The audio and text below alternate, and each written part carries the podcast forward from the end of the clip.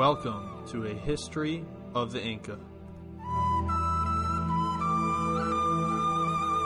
Episode 45 Atahualpa and Huascar.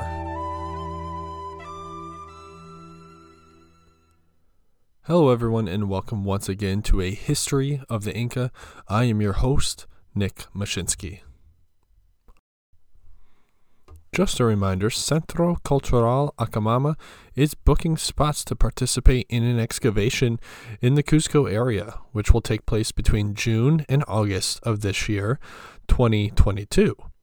For two weeks, participants will excavate as well as register artifacts and visit other archaeological sites that are a bit off the beaten path. Accommodations are provided as well as transport to and from the sites, breakfast, lunch, and other items. This is open to just about anyone, no experience is necessary, but each two week period is limited to 10 participants. So, if you are someone who is interested in pursuing archaeology, is a bit curious about what fieldwork is like as an archaeologist, or who always wanted to visit Peru and is looking for a unique experience, then contact Centro Cultural Acamama at info at aqamama.com. That again is info at aqamama.com.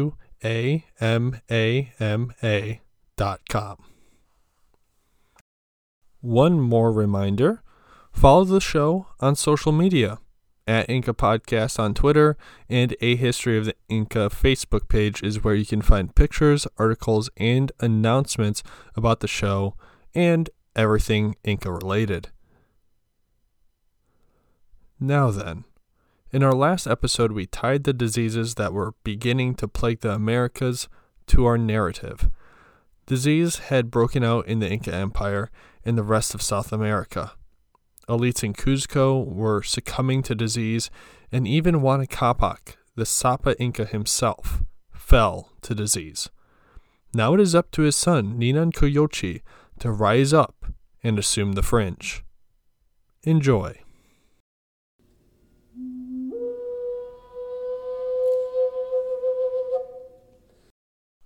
Ninan Cuyochi was the son of Huayna Capac, but that didn't truly matter.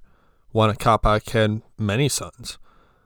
More importantly, Ninan Cuyochi was the son of Cusi Rimay, the principal wife of Huayna Capac, who had died while giving birth.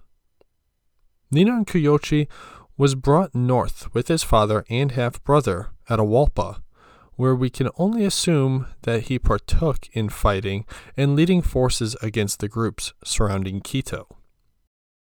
Though the Sapa Inca had remarried to a new principal Coya, Chimbo Ocllo, this Coya had never bore a son.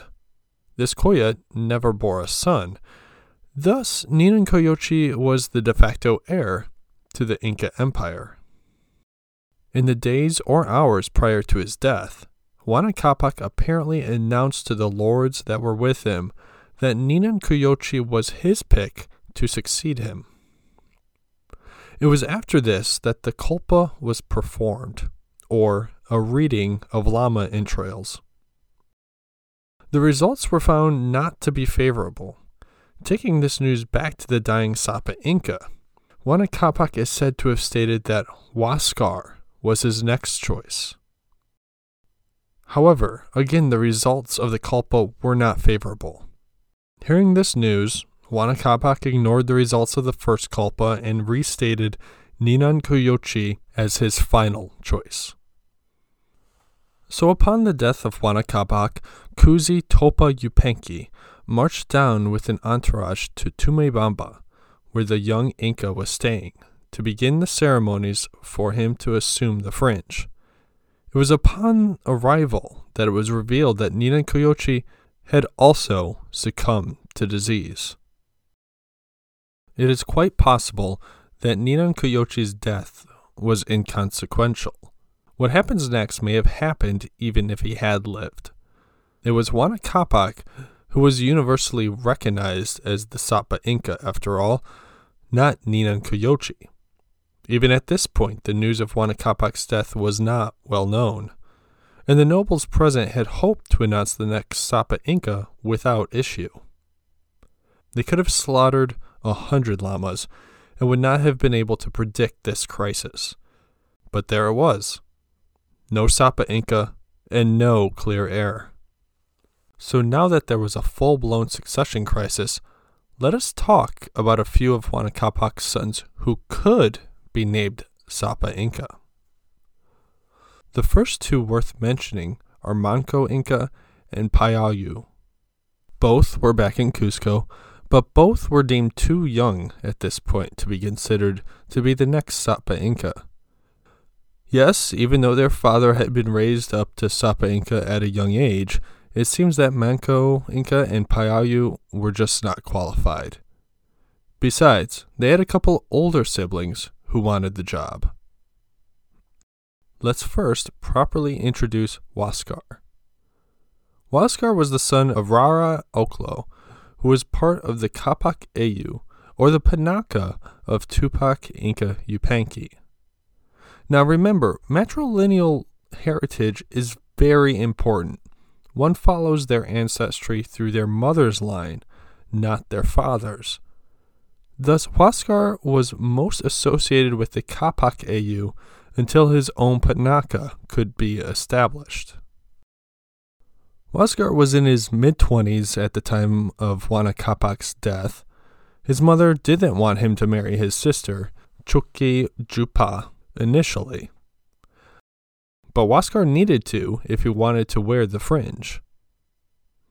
And he was in a favorable spot to assume the fringe. Huascar was back in Cusco at the time of Huayna Capac's death, which was the capital of the empire and the navel of the universe. Ceremonies had to be done at the Coricancha if one wanted to be recognized as the Sapa Inca. Moreover, Huascar had the support of the Inca nobles of the various Panacas. The Panacas held considerable power and sway, so having them on side was necessary to solidify one's rule. With the capital in hand, where the proper ceremonies could be performed, and the backing of the Panacas, Huascar could easily be raised up as Sapa Inca which in turn would give him the entire empire's resources at his disposal. Well, most of them, anyways. And that is because in the north, there was another brother, Atahualpa. There is some debate about who the mother of Atahualpa was, and for a while it was thought that his mother was not of Inca descent. However, it is believed that Tocto Coca, a cousin of Huayna Capac, was actually his mother. Tocto Coca was actually from the Hatun Ayllu, also known as the Panaca of Pachacuti. Atahualpa was brought north with his brother Ninan Cuyochi on their father's campaign. He did participate in the conflict against the Confederation around Quito, having been defeated early on in the war and embarrassing Capac by retreating.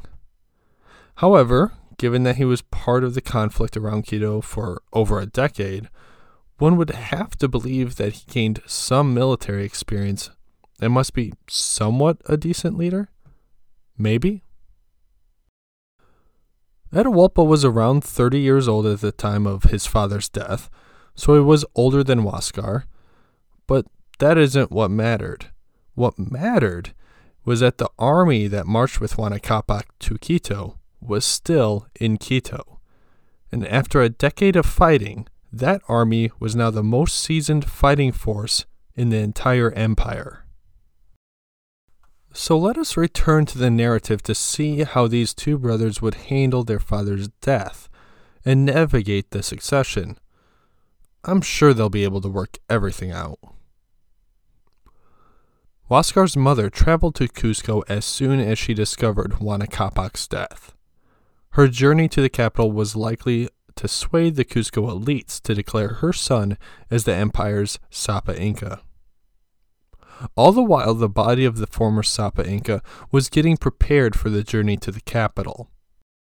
Great care was taken to make sure the body looked as alive as possible. Again, the goal was to keep the death of Huayna Capac a secret as long as possible to prevent any uprisings. When it was ready, Kusi Topa Yupanqui accompanied the body back to Cusco with an entourage of nobles. Notably missing from this group returning to Cusco was Atahualpa. The Inca had decided to stay in the north and instead went to Tumebamba to build palaces for Huascar. Or so he claimed.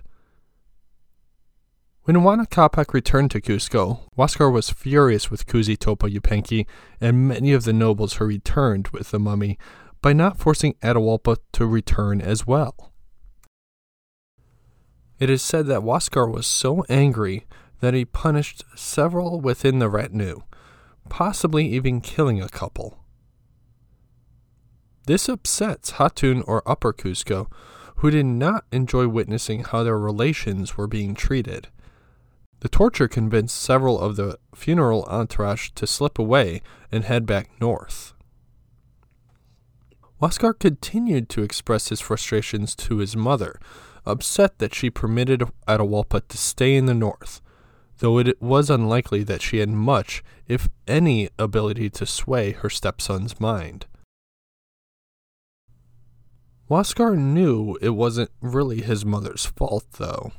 He was likely lamenting the fact that Capac's army was still in the north, and he knew that the army favored his brother, given all the time Atahualpa was able to spend with them. And Huascar's fears were valid. He had a special guest arrive from the north to deliver some news.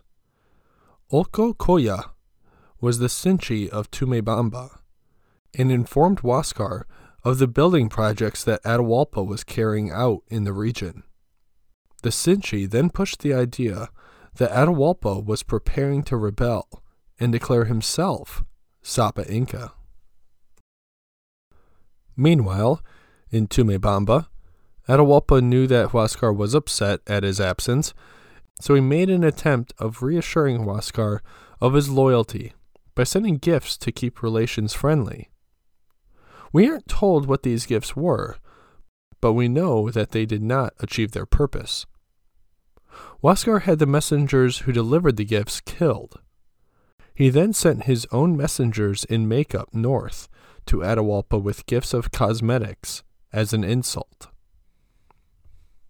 With the murder of his messengers, Atahualpa refused to return to Cusco despite his brother's insistence.